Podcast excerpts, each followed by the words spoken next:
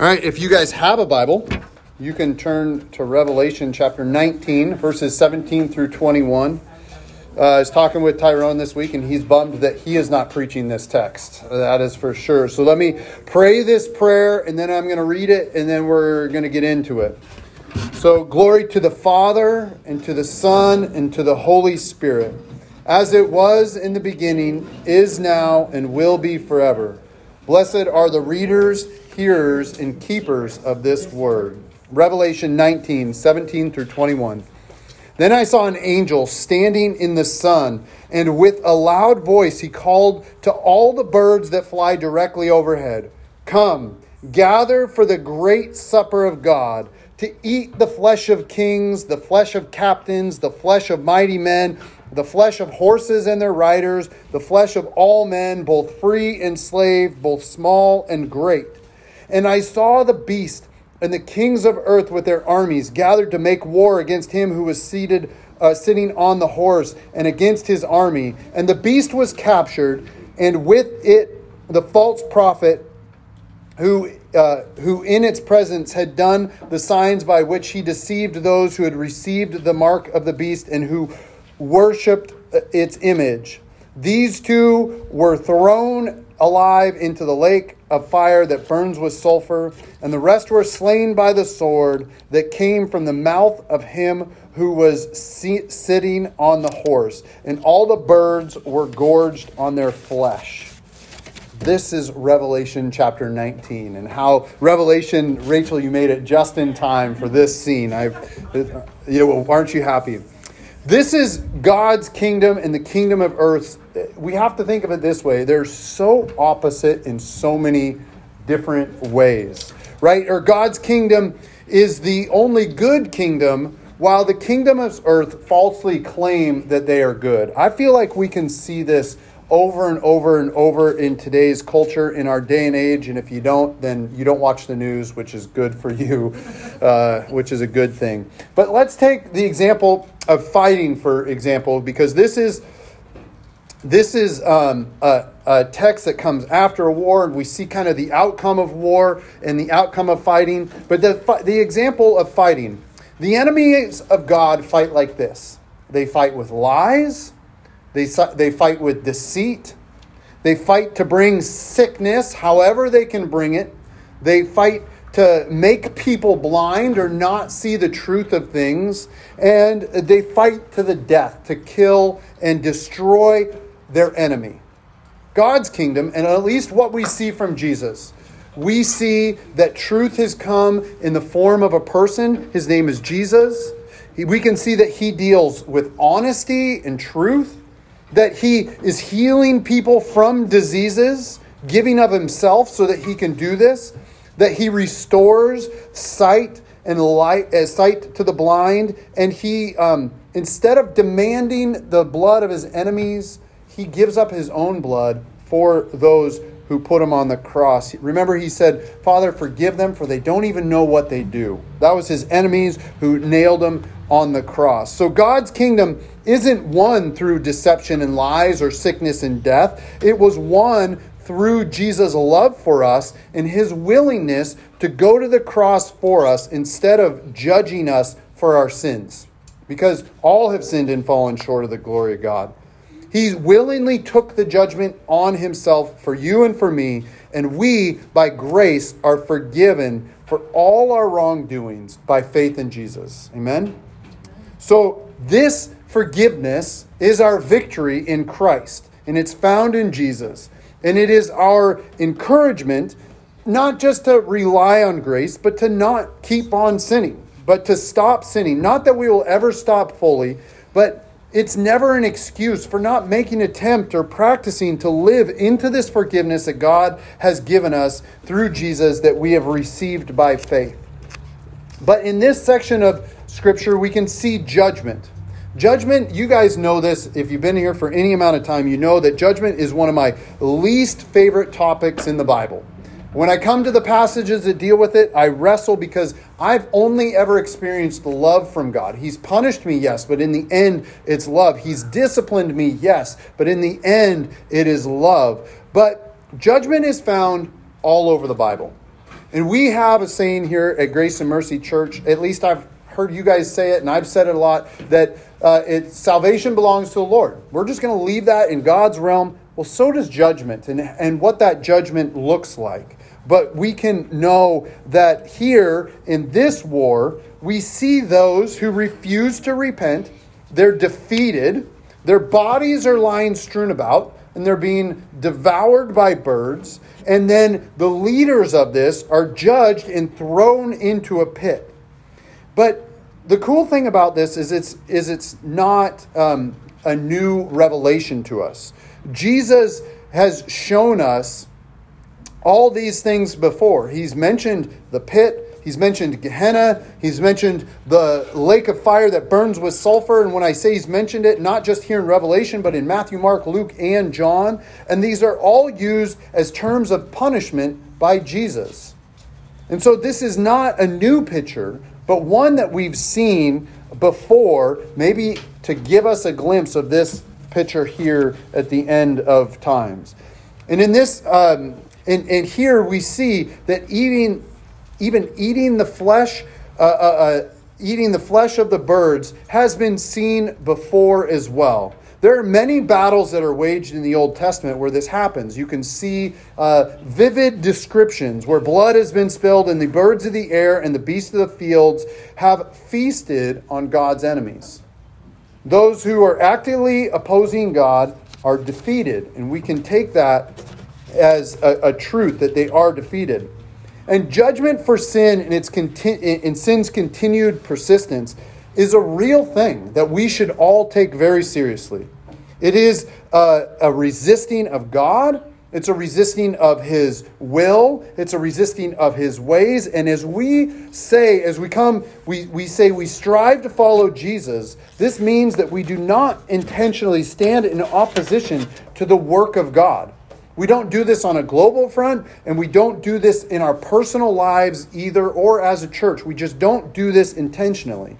We believe that Jesus took our judgment away from us on the cross, that he bore our sins, and that we won't have to face the consequences of those.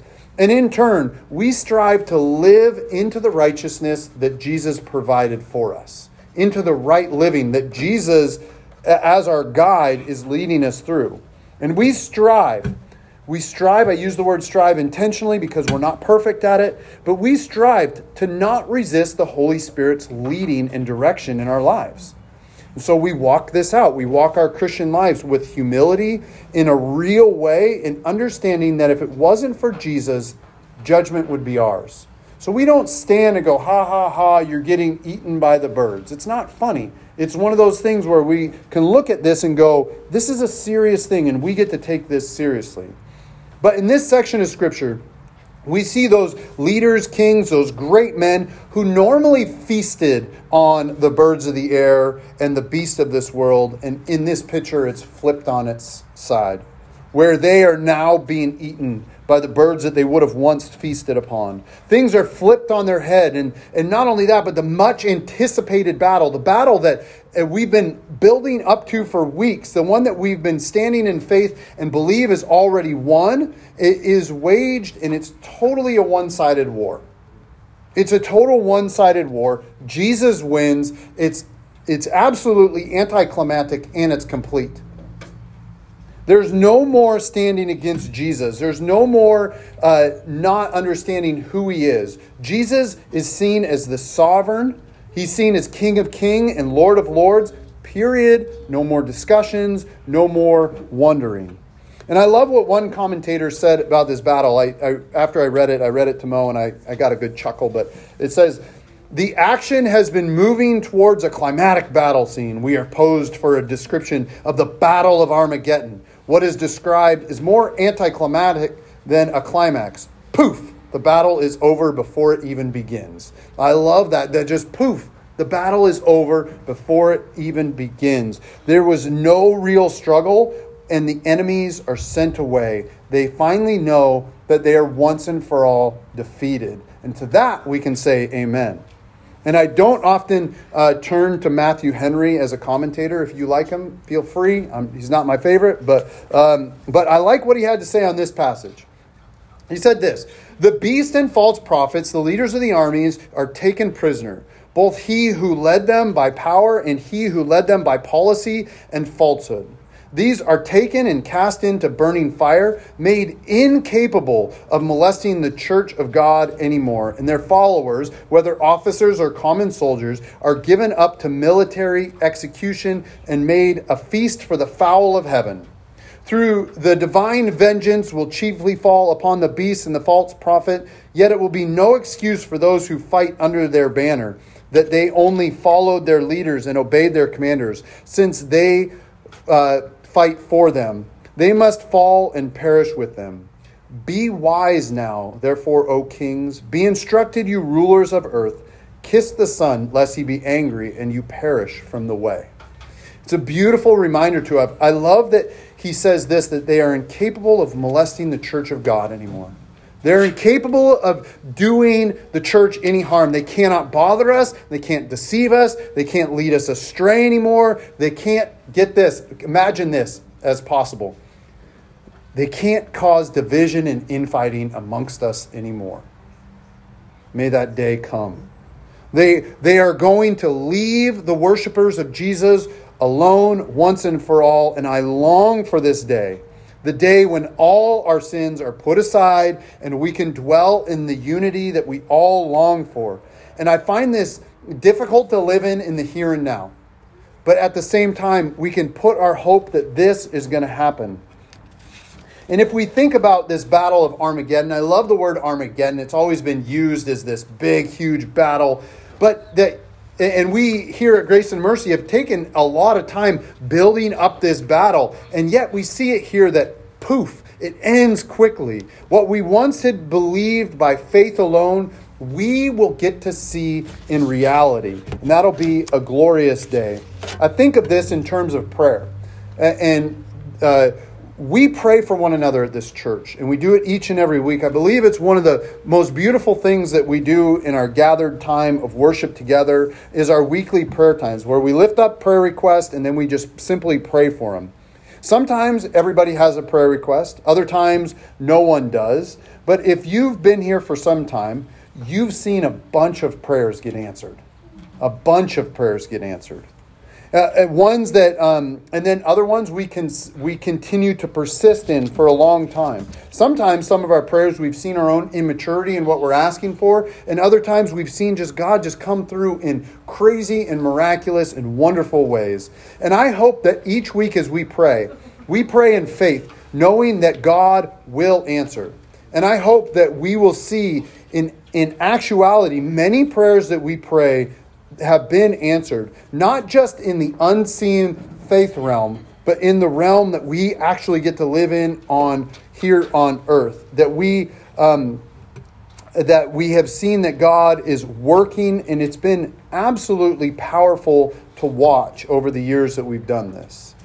Um, as we've started to pray, um, we didn't know. I, I, I think back to when we actually started that. We didn't know if God was going to answer the prayers. But we stepped out in faith and just said, God, we know that you do, like, but help my unbelief. And we just started praying for another, one another. And when we prayed, uh, we didn't know how God was answering, but we um, don't get to have our way. God gets to have us. And this is how we get to believe about the war of Armageddon. There will be a, a, a buildup, and yet in the end, we'll see that the war is already won. Jesus did it on the cross for us. And I'd imagine, like with prayer, it won't happen exactly how our imagination works. It will happen, but in, in that way, we will worship God. But before we go on, we can admit that this section of Scripture, let's just be really honest, that this uh, section of Scripture is a bit gruesome. Amen? It's kind of gross. Like if you actually, um, if you actually ponder the scene before us, like we were there, imagine the sights. Imagine just birds. They're just all these birds are flocking and and you can I'll let you guys go from there. But imagine the smells. Imagine the smells. Put yourself there like with your nose or but then quickly retreat because it doesn't smell good. But it, it's not a good sight. It would not be pleasant in the slightest. And in the beginning of our time in Revelation, I mentioned that much of what has been written down before, uh, for us by John has been written before. And this passage is no exception. exception. Let me read Ezekiel 39 17 through 21. As for you, Son of Man, thus says the Lord God Speak to the birds of every sort and to all the beasts of the field. Assemble and come, gather from all around to the sacrificial feast that I am preparing for you. A great sacrificial feast on the mountains of Israel, and you shall eat flesh and drink blood. You shall eat the flesh of the mighty and drink the blood of princes of the earth, of rams, of lambs, of he goats, of bulls, all, all of them fat beasts of Bashan. And you shall eat uh, fat till you are filled, and drink blood until you are drunk at the sacrificial feast that I am preparing for you. And you shall be filled at my table with horses and charioteers, with mighty men of all, con- uh, all kinds of warriors, declares the Lord. And I will set up my glory among the nations, and all the nations shall see my judgment that I have executed at my hand that I have laid on them we see the same thing, don't we? That all nations have been shown God's glory and they have re- rejected it. That's what we've been talking about for the last number of weeks. They've, been, they've rejected it. They refuse God's offer of repentance, even though He offers it time and time and time again. All the nations were gathered at this site of Armageddon and they know that God is God, but they go to resist Him anyway. They fight and they lose. There's no arguing, there's no question about it. And God is there to get His glory, and He shows the nations and He sets up His glory among them. This leads me to our life here and now. I think about this, this text and how does it impact our lives now because we live by faith that this battle of Armageddon will be won, faith that Jesus is our Savior, that God is our King, and that the Holy Spirit will lead us in the way of Father, Son, and Holy Spirit intends for us to go. And we get to pay attention to Jesus and to our life as we walk with Him. Our lives get to be lived out to show God's glory. We know about God's glory by faith. Amen. We can believe it by faith. We know that He is a good, good Father. We know that He loves us and has accepted us for who we are, and yet He is still making us more and more into the image of Jesus as we live our lives dedicated to Him. Our lives get to live to be bring glory to God and show His glory. Think about it this God's glory is a light switch to this dark world. We get to be light in this dark world through God's glory. We've covered this many times in this church. Christians aren't goody two shoes. We don't do life better than everybody. The fact that we know we need grace, that we are broken, and that is why we live in constant repentance. We know we're not perfect. But what we also know is that we strive to live for Jesus with each and every breath that we take and each and every step that we take as well. This takes discipline as we learn to walk with Jesus and walk in his ways and step out of our own ways or the ways of this world and walk with Jesus. And even there, we are met with Jesus' grace over and over and over again. In our attempts to live out this life for Jesus, we set our eyes on Jesus, we fix our ways on Him, and for this we can praise God. We don't have to set our eyes on other Christians. Amen? Like, we don't have to set our eyes on other Christians or those who claim to do this or that in the name of Jesus. We don't have to live like church leaders or religious experts want us to. We get to live for Jesus. We get to seek first the kingdom of God with all our hearts, our souls, and our mind. And even in that, I firmly believe that God will use community because this is his pattern. It's not just us and Jesus. It's it's not just like me and Jesus. It's us and Jesus. We get to minister through one another, but then we go and we live our own lives, and then it's maybe me and Jesus to a certain extent, but then we come back and it's us and Jesus all over again. It's a kingdom pattern that's been established. And, um, and I think a healthy community doesn't need to look like everyone else. It will, but we can look as Jesus has encouraged us to look, we can look more like him and fulfill the roles that he has for us. And you know what? As we do this, we know that we will fail. We know that we are not the perfect example. And it would be boring if everyone looked like us. Amen? It would be boring if everyone thought like us. And I, I, I, uh, I couldn't want this Christian life without y'all. And when I say all, I'm talking to all, like I think about the children here and how much you guys you guys don't even recognize it. You minister to me at different times. I talk to the men here. You guys minister to me. And to the overwhelming majority women you ladies minister to my heart more than i could imagine. I couldn't imagine living a christian life just with me and jesus Yet you guys all bring flavors of Christ to my heart and my mind and help me walk with Him day in and day out. So here's my encouragement for this week set our eyes on Jesus. Let us follow Him. Because once we set our eyes on Him, we get to follow Him. If you're not sure about the direction that He has, ask a brother, a Christian brother and sister who care about you and when you ask, don't seek agreement, seek discernment.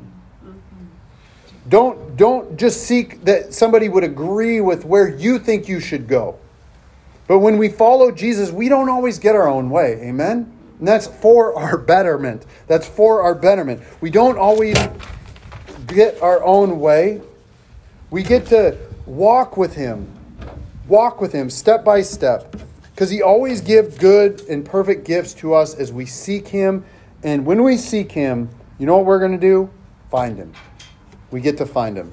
Sometimes this seeking takes moments. Sometimes this seeking takes hours. Sometimes this seeking takes uh, days, weeks, and years. But we get to seek him. And I pray that in seeking him, we may bring glory to God as individuals, as a church, because again, we live by faith and not by sight. And in that, we live for Jesus, not for ourselves. We strive to seek first the kingdom of God.